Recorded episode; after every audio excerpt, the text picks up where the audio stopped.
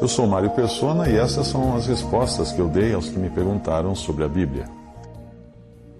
Você escreveu perguntando como saber se um apóstolo é genuíno.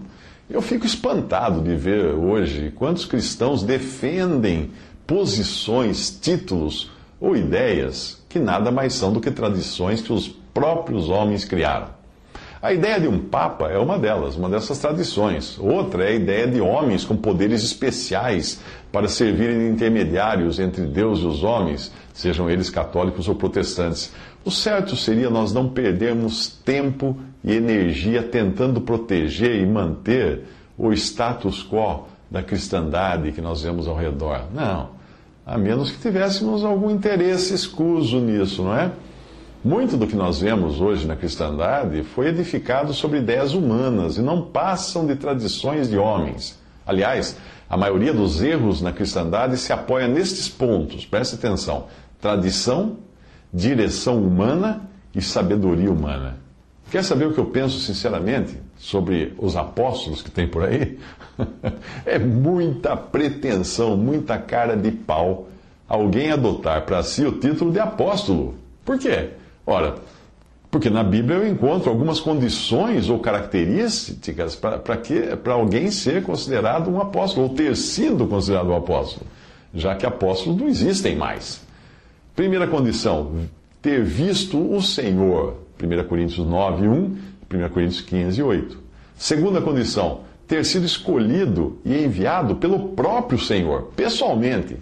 Lucas 6,13, João 6,70, Atos 9,15, Atos 20, 22, 21.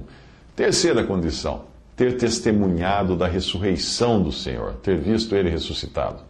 Atos 1, 22, 1 Coríntios 15, de 8 a 15.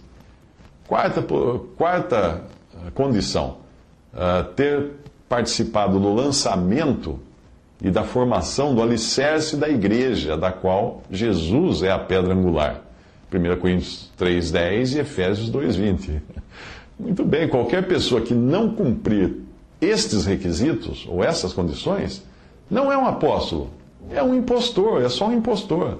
Apocalipse 2,2, 2 Coríntios 11, de 13 a 15, 2 Timóteo 3,13, você pode conferir essas passagens.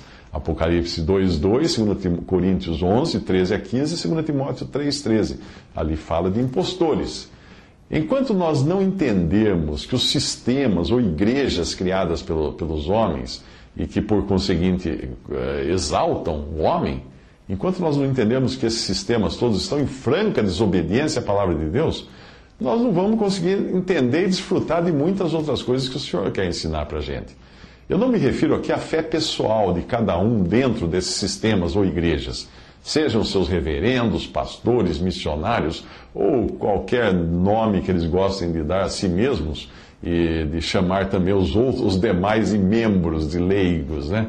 Muitos desses são cristãos piedosos que renasceram de Deus e para Deus, mas que podem estar enganados, acreditando firmemente que estão ali agradando o Senhor e receberam tradições de seus pais, de seus ancestrais, e acham que é aquela maneira correta de fazer, sem nunca terem parado para conferir na Bíblia. Somente Deus pode julgar seus corações, eu não.